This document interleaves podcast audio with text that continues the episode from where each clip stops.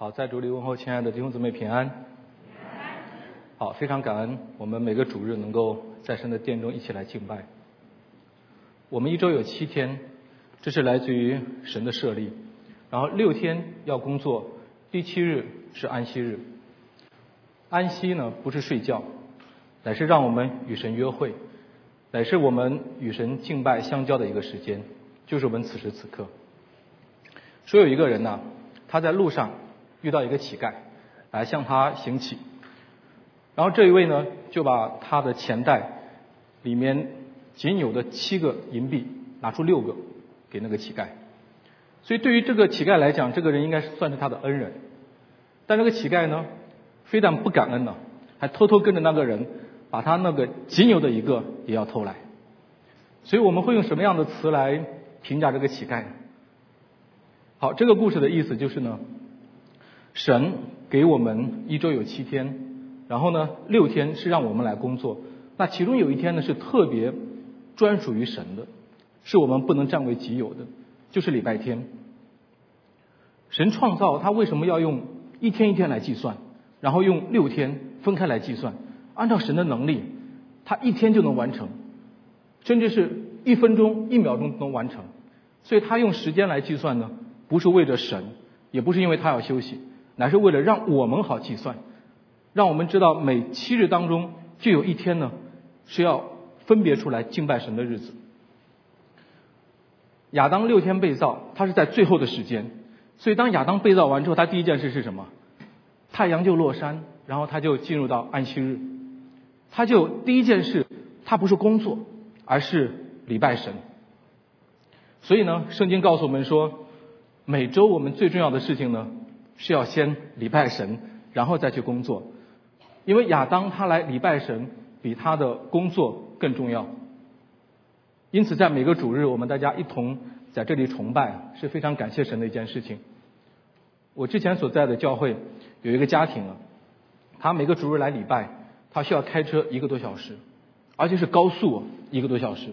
如果遇到堵车，他会时间更久。所以，没想到这个家庭。呃，我真的都为他们感恩。那今天呢，我跟大家来要分享一位来礼拜的人。这位礼拜的人，他路途有多远呢？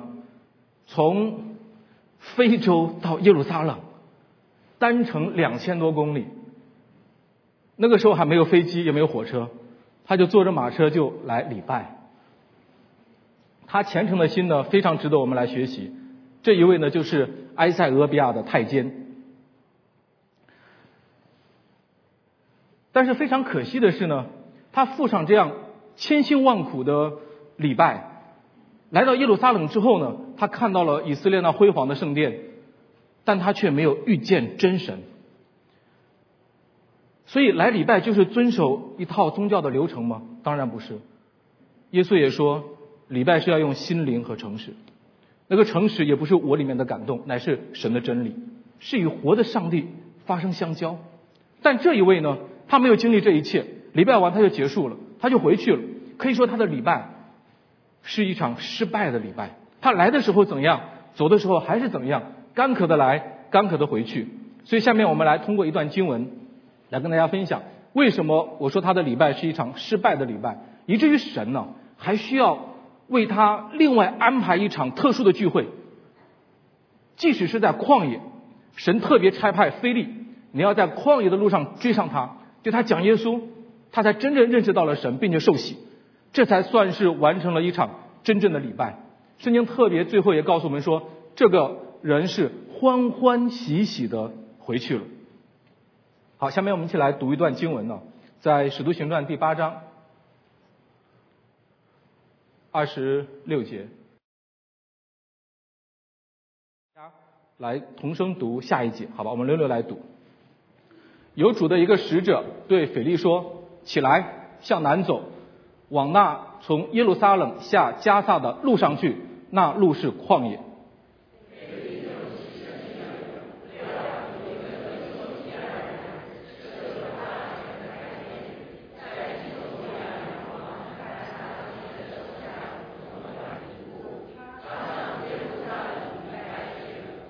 现在回来，在车上坐着。念先知以赛亚的书。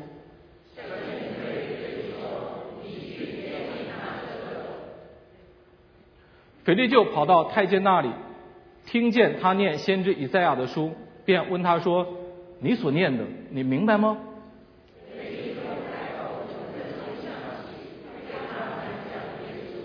二人正往前走，到了有水的地方，太监说：“看哪，这里有水，我涉去有什么妨碍呢？”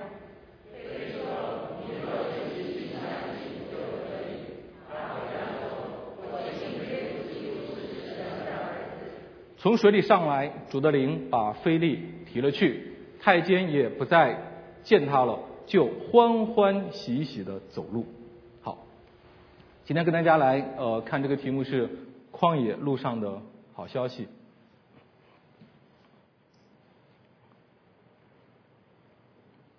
在这一段经文之前啊，使徒行传一直记录的都是集体性的布道，像彼得、像斯蒂凡，都是对很多人集体性的讲道。但这一次呢，是一次个人性的布道，而且记载的非常的详细。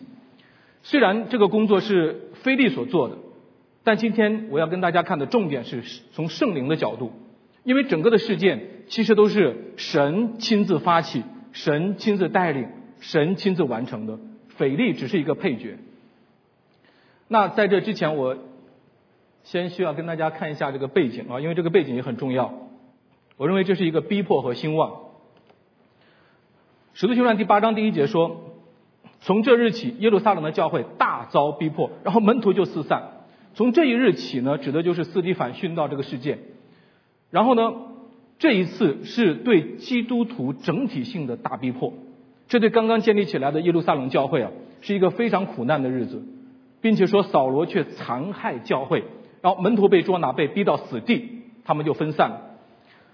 但圣经在这里记载啊。”他只用了两句话就把它带过，因为神要让我们看的重点不是说啊门徒被逼迫多么的受苦，而是让我们看到他们被逼迫是分散各处，但是仍然在传福音。我认为这是重点。我们要知道，他们因为他们逼迫就是因为这个福音的缘故，他们现在四散那是无家可归啊，就是因为所信的这个福音的缘故。但是他们这群人，他们逃跑之后，从此不是隐姓埋名，从此不是哎呀后悔，就是因为这个信仰的缘故，让我现在无家那个可归。他们不是以所信的为耻，反而是以所信的为荣，反而他们所到之处却越发成为这个福音的见证人。所以弟兄姊妹，我们会传一个让人面临着逼迫的信息吗？并且坚定的说这是你的好消息，这就是真金不怕火炼。在这样的处境下，这群门徒依然认定他们所传的是好消息，这才是真正的好消息。另外，在门徒的逃亡当中，我们没有看到他们一个人埋怨上帝，他们也没有一个自怜自己的痛苦，他们更没有对那个逼迫者的仇恨，那个咬牙切齿，没有，反而他们这一群在苦难中的人，所到之处给当地所带来的，反而是和睦，反而是喜乐。你看，在第八节说。在那城里就大有欢喜，这其中呢就提到有一位叫谁呢？叫腓力，他当时逃到了撒玛利亚，然后呢却使撒玛利亚大得复兴。好，我们都知道耶稣也去过撒玛利亚，撒玛利亚这个城和耶路和那个犹太人那个城是相连的，但是这两城之间呢却有几百年的隔阂。如果从南北两国分裂的话，这两个城啊。将近有一千年的对立，彼此敌对，互不往来，走路都要绕着城走。所以腓力能够到这个城市里来传福音，他是很艰难的，也可见他是很勇敢的，因为当地的人根本就不待见犹太人。历史上，我可以想象得到有多少的拉比，有多少的能人想让这两个城的人和睦，犹太教更不能让他们合一。但是现在。因为菲利所传的福音，竟然让两个城成为一家人，以至于啊，耶路撒冷的使徒们彼得、约翰，当年他们都求耶稣要降火把这城烧死的，啊，但是现在呢，他们竟然来到这个城，听闻这里的大复兴，听闻这里菲利的工作，他们来亲自专程看望，来认可和印证于菲利工作的成果。所以弟兄姊妹，此时的菲利啊。可是万众瞩目的名目了，可以想象一下，菲利的工作一定忙得不得了。面对着撒玛利亚的复兴，他的日程已经安排的非常的满。但是在此时，我们会看到神的眼光不是让我们聚焦在这个复兴的场面，而是转向了另外一件事情，并且让我感觉到神还有点着急的，让我们赶紧去转向另外一个方向。所以呢，我会带跟大家来看，就是圣灵的催促和差遣。这个催促的背后，让我能够看到圣灵的一些忧伤和焦急。那我说为什么是忧伤和焦急呢？你看第二十六节说，有主的一个使者对费利说：“起来，向南走。”大家体会一下这个这个语气啊，体会一下那个处境。正常来说，我们都喜欢停留在那个撒玛利亚的复兴的氛围当中。都喜欢留在那个成功的喜悦里，然后转而呢开始总结自己成功的经验，呃，甚至研发推广自己的成功秘诀。但是二十六节突然把我们从大复兴的焦点转到了凄凉的旷野，从千万人的这个群体当中转向一个单独的个体，好像这个镜头转的也比较急速。突然就有一个命令说：“起来，向南走。”这是哪里呢？要到一百多里外。加萨的路上，还特别说明，你看二十六节最后说那路是什么旷野，可见这个语气是急速的，好像都没有说明原因呢，就让他出发了。等到菲利出发了以后，到二十七节，好像才缓了一口气，说给我们简单的介绍一下为什么要去。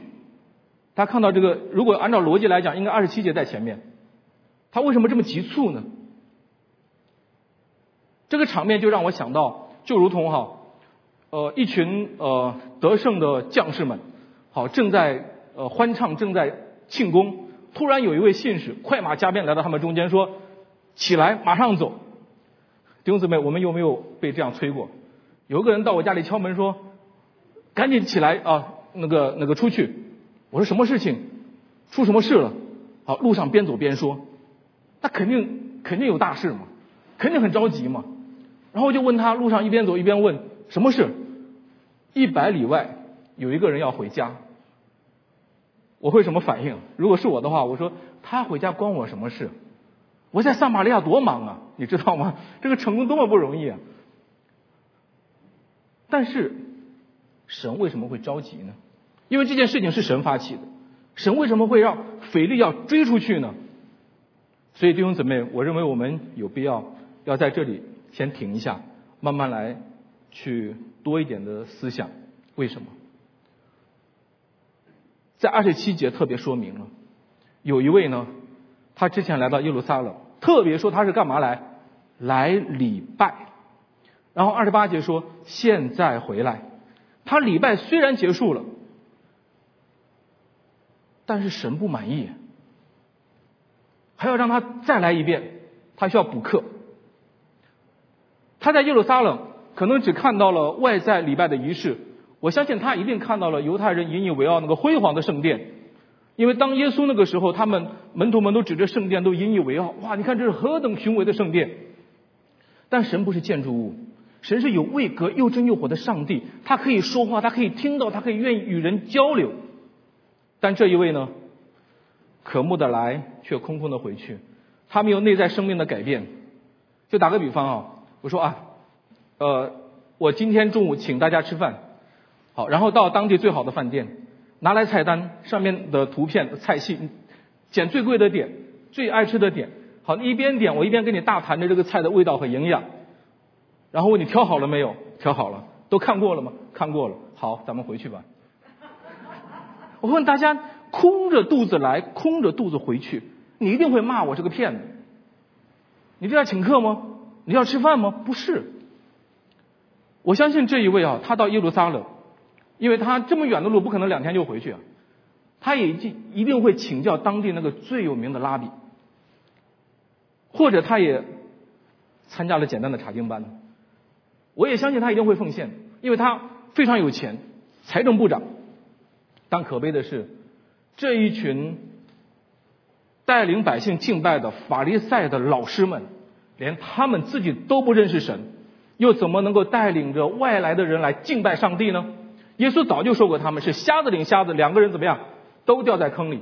耶稣责备这些假冒为善的文士和法利赛人说：“你们走遍海洋陆地，既勾引一个人入教，却让他成为地狱之子，比你们还更加悲。”所以，这位辛辛苦苦来礼拜的人，被这一群假冒为善的宗教徒给欺骗了。他只看到了以色列的圣殿，或许也摸了摸当地的石头，但这些都不能给他带来生命的重生，这些都不能让他的罪得到赦免、得到平安。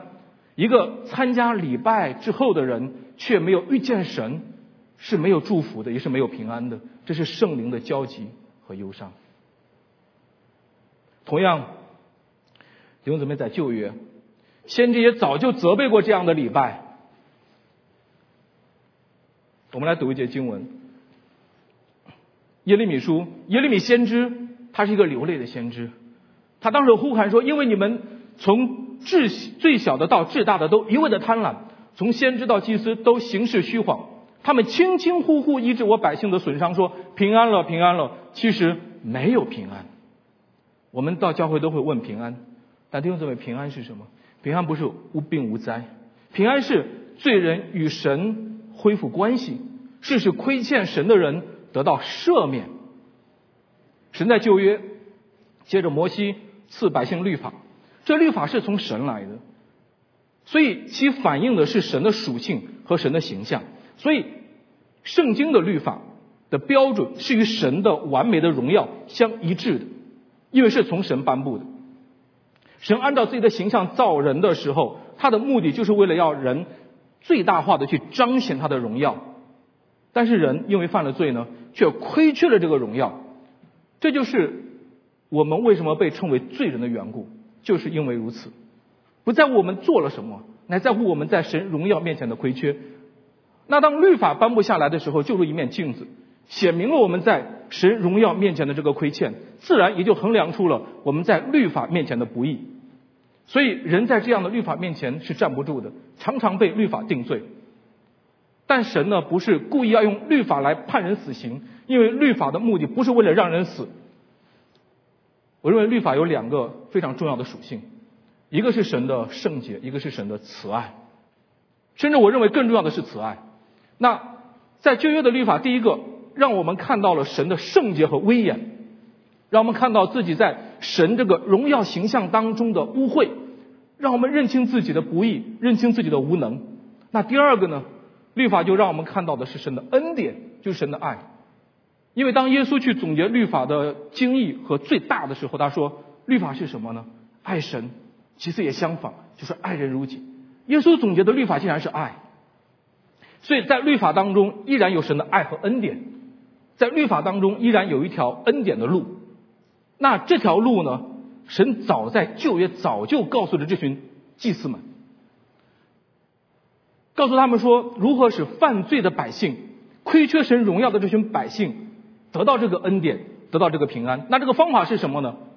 不是靠行为，而是献祭，相信神的救赎。这就是什么？立位祭。在整个旧约当中，律法，然后律法我们会看到圣殿，在圣殿当中最重要的是什么？那个祭坛的羔羊。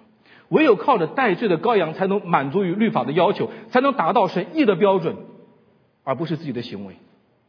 所以祭祀的职责呢，他就是要通过这个献祭，来使百姓看到赎罪的代价，来明白神救赎的恩典。我再给大家打一个比方，就是一个人他犯罪了，违背了圣经上的律法，就是得罪神呐。那这个时候呢，他要被神惩罚的。他最怕的应该不是那个地上的那个那个判官，应该是怕神。所以这个时候怎么办呢？它里面就没有平安。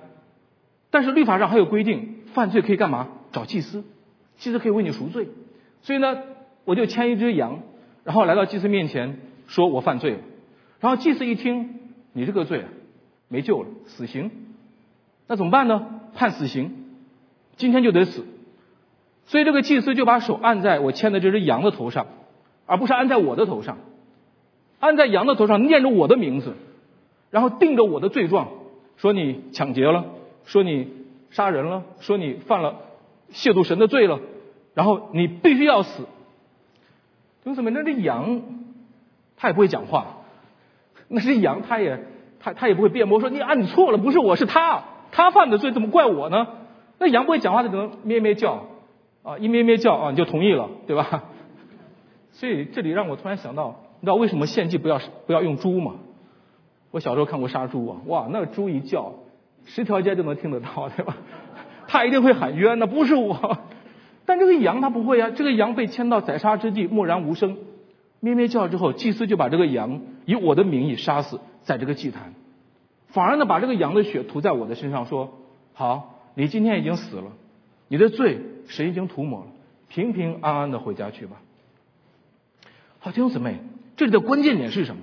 这里的关键点不是这个程序有赦罪的果效，这个关键点也不是因为这个羊的命。而代替了我的命，因为一只羊怎么能够代替我的命呢？若是这样的话，好，我只要有羊就可以犯罪了。我不断的犯罪，牵一只羊来，祭司来交给你了；下次牵一只牛来，祭司交给你了。这样不断的找祭司我就可以了。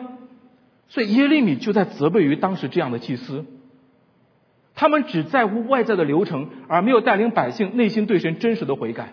要知道，真正赦、真正来赦免人罪的。不是眼前这只羊，而是神所应许的那个代罪的羔羊，就是耶稣基督，就是女人的后裔。以赛亚书，以赛亚先知也早就提醒我们说，他诚然担当我们的忧患，背负我们的痛苦，他像羊被牵到宰杀之地，又像羊在剪毛的人手下无声。指的是谁？就是这一位太监在车上念的这一卷书这一节的经文，他指的是谁？他说是先知吗？还是哪一个人呢？就是耶稣基督，所以他就真正重生悔改了。因此，亲爱的弟兄姊妹，来献祭、来礼拜，不是自我的救赎，来告诉自己说：“神呐，我这次已经牵了一个羊来了，我家里还有羊，很多羊。然后这一次呢，不行，我牵一只牛来，可以了吧？”我们用行善来抵消一下之前的罪恶，好给自己这个不安的灵魂一点慰藉。如果是这样的话，我们和异教崇拜没有两样。这样的话，我也开心，祭司也开心，因为他也可以得寄生的份。基督教不是将功抵过，基督教是神的恩典，而是因信称义。我们的信仰也不是条条大路通罗马，而是唯独耶稣基督。我们的礼拜不是一个外在的程序，输入一个代码，然后自然就会有一个赎罪的结果，不是输入一个密码，然后啪就出一张平安的支票。我们每次来到殿中所看见的。当我们去认罪的时候，乃是用信心看到了那十字架上基督这一位代罪的羔羊为我所付的代价。那原本应该降临在我身上的神的公义的愤怒，却临到了那无辜的羔羊的身上。由此，我就看到了神的圣洁，也看到了神的爱，因着十字架而被成全。所以我内心当中就会充满感恩，充满喜乐。所以这种真正的礼拜是与神相遇。所以在旧约祭坛上的祭牲，那都是影儿，都是预表。牲畜的血是不能够除掉人的罪的，唯有耶稣基督神羔羊的血，能够使罪人和神之间和睦，而这个唯一的中保就是耶稣。所以施洗约翰很伟大，施洗约翰当他看到耶稣的时候，他用一句话都结束了旧约。旧约所有的祭司都在寻找这个无罪的羔羊，但是施洗约翰看到耶稣来的时候说：“看那神的羔羊，除去世人罪孽。”旧约所寻找的这一位就在眼前。耶稣也说：“若不借着我，没有人能到父那里去。你们认识了我，就认识了父。同样，你不认识我，也不认识父。亚伯拉罕是怎么上的天堂？耶稣说：当亚伯拉罕仰望我的日子，既看见了，就欢喜快乐。连亚伯拉罕都是看到耶稣了。他通过祭物，通过他的儿子，通过神的这个一步步的带领，他看到了那个神所应许的弥赛亚。使徒们也见证说：除我以外，别无拯救。天下人间没有赐下别的名。”由此可知，还有另外一条路可以上天堂吗？还有越绕过基督之外，靠着一只牛可以上天堂吗？不会。保罗也笃定的说，他不知道别的，只知道耶稣基督并他钉十字架，因为连整本的旧约都是在为耶稣基督做见证。在这位太监的眼中啊，菲利的学问肯定比不上那个圣殿里面的拉比，他的穿着更比比不上那个拉比的那些袍子那么讲究。他在旷野的讲道，更比不上那在圣殿当中坐在摩西座位上那些拉比们带来有神圣感。但是在逃亡、在逼迫中的腓力，却比在耶路撒冷的拉比们更有平安，比在耶路撒冷依然在献祭的这些祭司们更有赦罪之恩。腓力有纯正的福音，他有生命之道，他有耶稣基督赦罪的好消息。这也就是我们今天所传的福音。阿门。所以我们来礼拜，不是因为装修的豪华，不是因为这里的拉比的学问高，否则我们拿什么来去安慰我们这污秽的灵魂呢？我们来到这里，因为我们笃定这里有生命之道，有耶稣所应许的平安。所以太监在耶路撒冷礼拜结束了，但他此行却没有带来真正的平安。圣灵在为他焦急，看着这一个。渐渐远离的灵魂，神不愿意就让他这样空空的离开，所以圣灵催促腓力，无论你多忙，放下来，赶紧追上去，即使是在百里之外的旷野，你要给他再重新来一场有神同在可以带来平安的礼拜。所以我们会看到，腓力就听命，就遵从。二十七节，菲利就起身。弟兄姊妹，福音的果效和人的听命顺服是有关的。菲利刚打开了撒玛利亚那么好的局面，又被使徒们认可，在忙碌当中能够听到神的声音，并且顺服差遣，这是非常宝贵的。因为我们有的时候合场一大，工作一忙啊，我们就会忽略神的声音。那成功的时候呢，更会忘记去寻求神，自然也听不得别人的声音了，这很危险。扫罗王就是这样，他做王以后，在他的眼中只有他自己和他的王位，所以后来神的声音也听不到，人的声音也也听不到了。好，那二十七节我们看到斐利他不单听还顺服，而且呢，让我很佩服他能放手于眼前的成功。菲利是我们非常好的一个榜样，他没有和神讲理，他连问为什么都没有，他就直接先顺服，先走了。其实神的很多的工作。神也是故意，他不告诉我们为什么。就是亚伯拉罕献以撒，让我想到，其实亚伯拉罕可以有一万个理由跟神讲理的。为什么你要这样做，让我这个孩子要献到祭坛上去呢？但他这样做，不是因为神把他说通了，不是因为他明白了，反而他就去做，这是他的宝贵的信心。约瑟，他被卖，被他所爱的兄弟卖，然后呢，去被诬陷，甚至坐牢。整个过程，神没有一步一步的都跟他说明白啊，这是为什么？这是为什么？都没有，反而呢，他就是在顺服当中明白了神的旨意。所以我也发现啊，常常问为什么、凭什么的人呢，其实都不太会，都不太会喜乐的。所以我们应该去寻找一下哈，我们的喜乐是被什么偷走？你看像约拿，好，神让他去传道，凭什么？为什么是我？为什么要到那个地方？最后他就到了大鱼的肚子里啊。好，所以在我们的呃人生当中啊，神也会呃常常来改变我们的方向。我们期待的是撒玛利亚的复兴，但好好的为什么就到了旷野？我在幸福小组比别人做的更努力、更认真，但为什么最后只剩下一个，甚至连一个都没有？那菲利到了旷野，虽然只有一个 best，他仍然非常火热追上去。他依然兴奋的去迎接这一位，因为在此地啊，虽然是旷野，虽然是荒凉，但神的镜头，神的那个焦点所对焦的不是撒玛利亚，也不是耶路撒冷这群有名的使徒们的讲道，神的焦点是对焦在旷野的菲利的身上。这就让我想起耶稣所说的那个比喻，为什么能够放下九十九只羊，去寻找一只的原理？在十多年前，应该应该十五年前，我们夫妻去到一个陌生的环境去开拓职堂，当时也是带着那个复兴撒玛利亚的火热，然后到了那里之后呢，四个月以后，我们极其灰心，应该是我更是极其灰心，面对这身边的这群陌生人，每天去给他们拍单张，每天邀请他们来聚会，但是最后一再的失望，一再的被打击。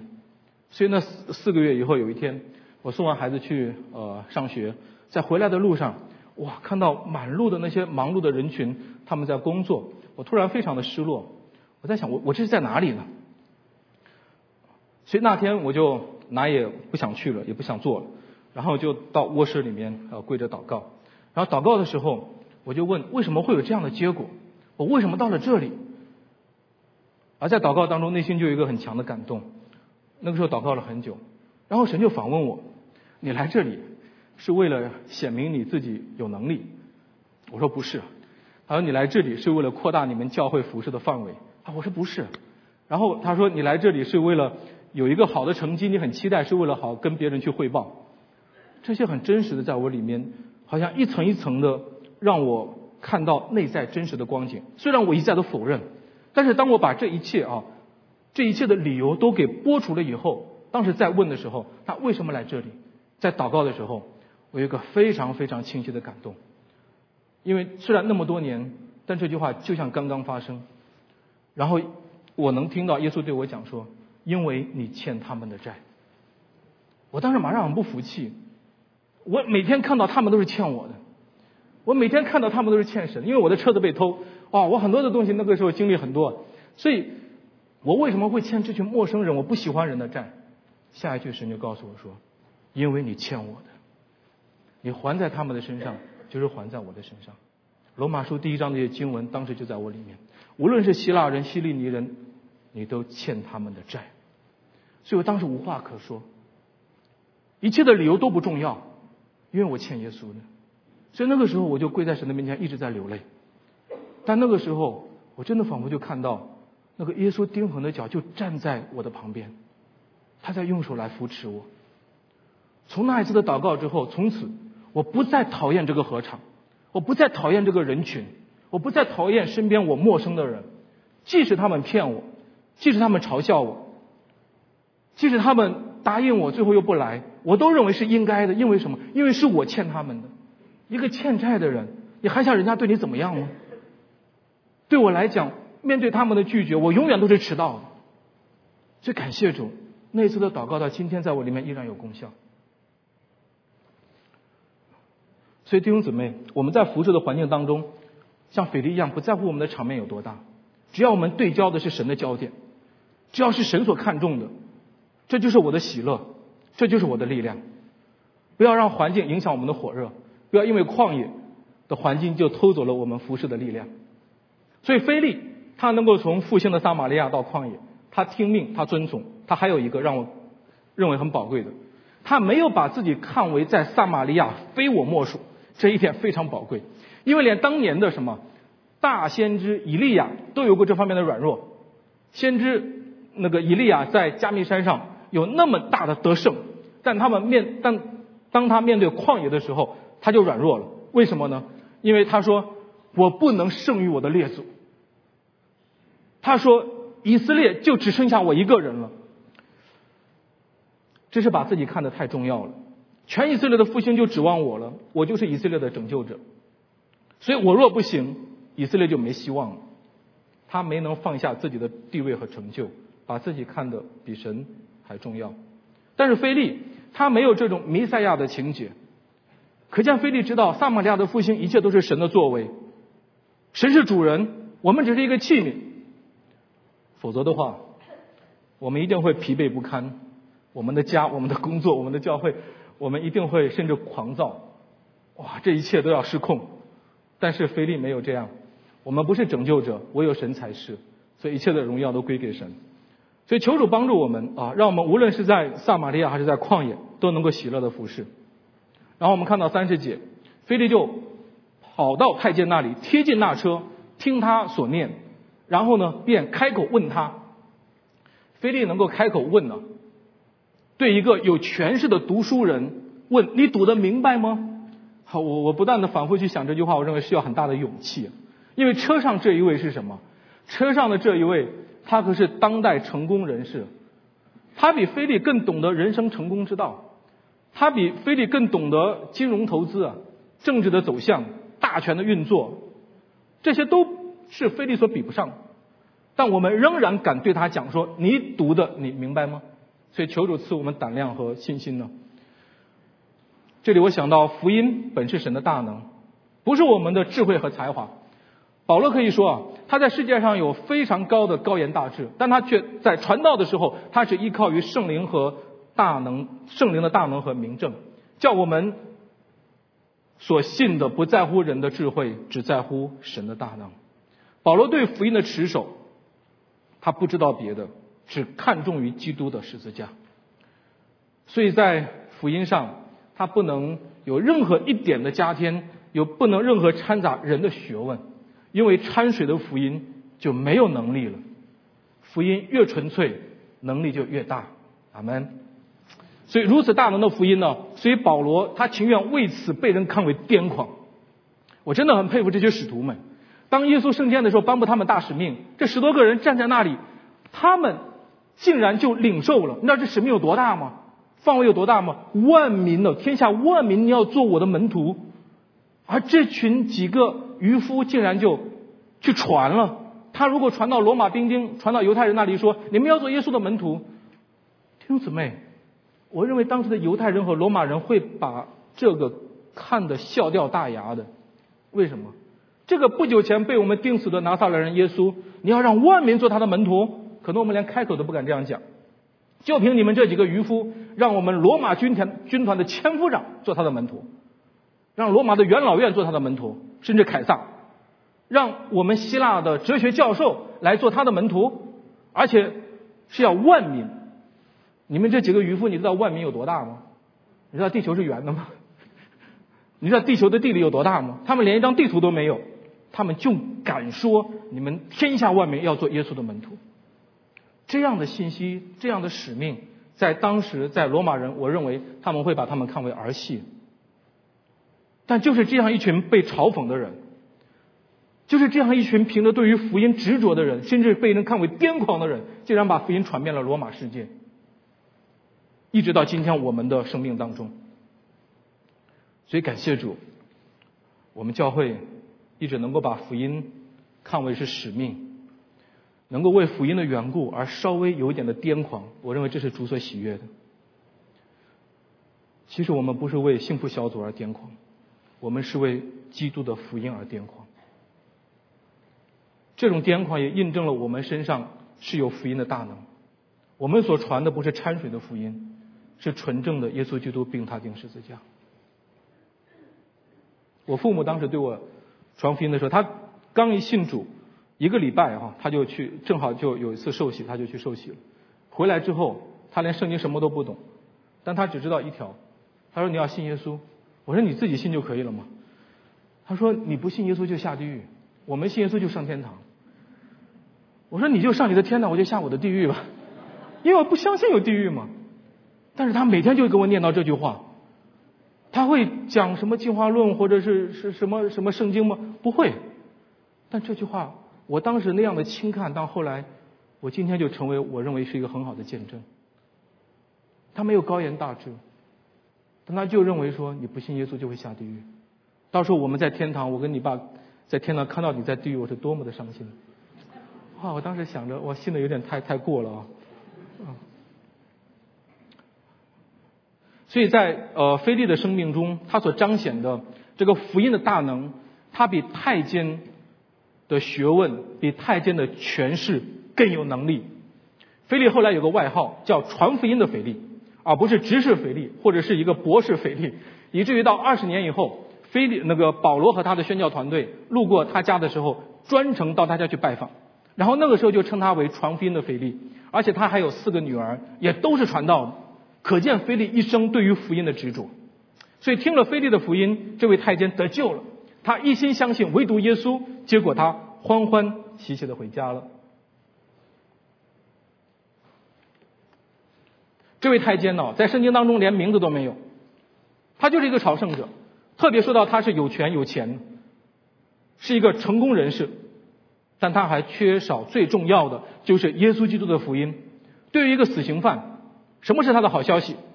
啊，不是说哎你中奖了，没有，他的好消息就是。国王给你特赦令，你的罪赦免了，平平安的回家去吧，这就是平安。国王已经不再对你的罪而愤怒了。菲利就对他开口，从这经上起传讲耶稣，所以传讲耶稣是我们信仰的核心。唯有这个好消息才是关乎万民的。我的好消息算不得什么，你的好消息算不得什么，唯独耶稣才是真正的好消息。我们的好消息不一定别人高兴，但是耶稣这个好消息是关乎万民的。所以这个太监他回应说：“我相信耶稣基督是神的儿子。”可见腓力在一个很短的时间就已经把全备的福音讲清楚了，而且他还是主动提出来受洗。所以这一位他是深知自己所信的是谁。所以弟兄姊妹，在我们这个世界当中，我们相信的已经够多了。我们得到很多，我们得到过很多的好消息，我们的学位好，我们的成就，我们的研究成果。但是还有一个最重要的，就是要相信耶稣。唯独相信耶稣，才能够使我们得享安息，才能够让我们放下劳苦与重担。所以，因为相信了耶稣，这位有权有势的人欢欢喜喜的行路。因为他已经与基督建立了直接的关系，与天父与神建立了直接的关系，他得到了开启圣经以及他人生生命智慧的钥匙。我们还没有受洗的弟兄姐妹们，我们可以见证，相信耶稣没有错。不论我们拥有什么，还记得我们还缺少一样，就是要相信，接受耶稣基督。你不要说等我想明白了我再信。相信就是因为我们对神想不明白，我们才信。如果你想通了这一位神，告诉你我也不会信。我没有必要信一位你可以想得通的上帝。所以我们相信耶稣本身就是福音，本是神的大能，不是因为我的理解能力，而是我们对于神的降服。这个世界其实就是旷野的路，我们已经很疲惫，我们都经历过极其的干渴，我们经历过婚姻的旷野。婚姻的疲惫，我们工作的压力，但要知道，神的心却挂念在旷野路上的你我。虽然我很孤独，虽然我的眼泪没人看见，但其实神的焦点依然定睛在你我的身上。神要用他福音的大能，而不是靠人的智慧，不是靠哪一个名名人的带领，他就是用福音的大能，借着一个不起眼的小子，把我们带到天父的家。让我们得生命，并且得的更丰盛，让我们每个礼拜都得享安息。所以弟兄姊妹，我也劝大家，不要错过我们每次的洗礼，不要错过我们每次的对于主的尾声和回应。同样，我们已经得到福音的弟兄姐妹，这福音的大能一定会在我们的生命当中彰显出那卓越的能力。这能力会让我们软弱的成为刚强，会让我们重新得力。这个能力会不断的扩展我的地界，让我得享丰盛的产业，让真正信他的人居上不居下，居首不居尾。我们因着对福音的执着，我们就越能够在侍奉当中得到那个喜乐和甘甜。腓力的动力，它是有圣灵的催逼，它是有对于福音大能的确信和执着，它有对于灵魂的火热，所以求神赐福给我们。使我们能够明白主的心，让我们的服饰不再让圣灵交集，让神的心得畅快、得喜乐。我相信神看到这位太监回家的时候，他也是很开心的。天上的使者都在欢呼的。求神赐福，使我们的服饰能够使在旷野那些路上的人们，他能够真正得到好消息。他们能够因有了耶稣而不再干渴。他们都能够欢欢喜喜的回家，阿门。我们大家一起来祷告。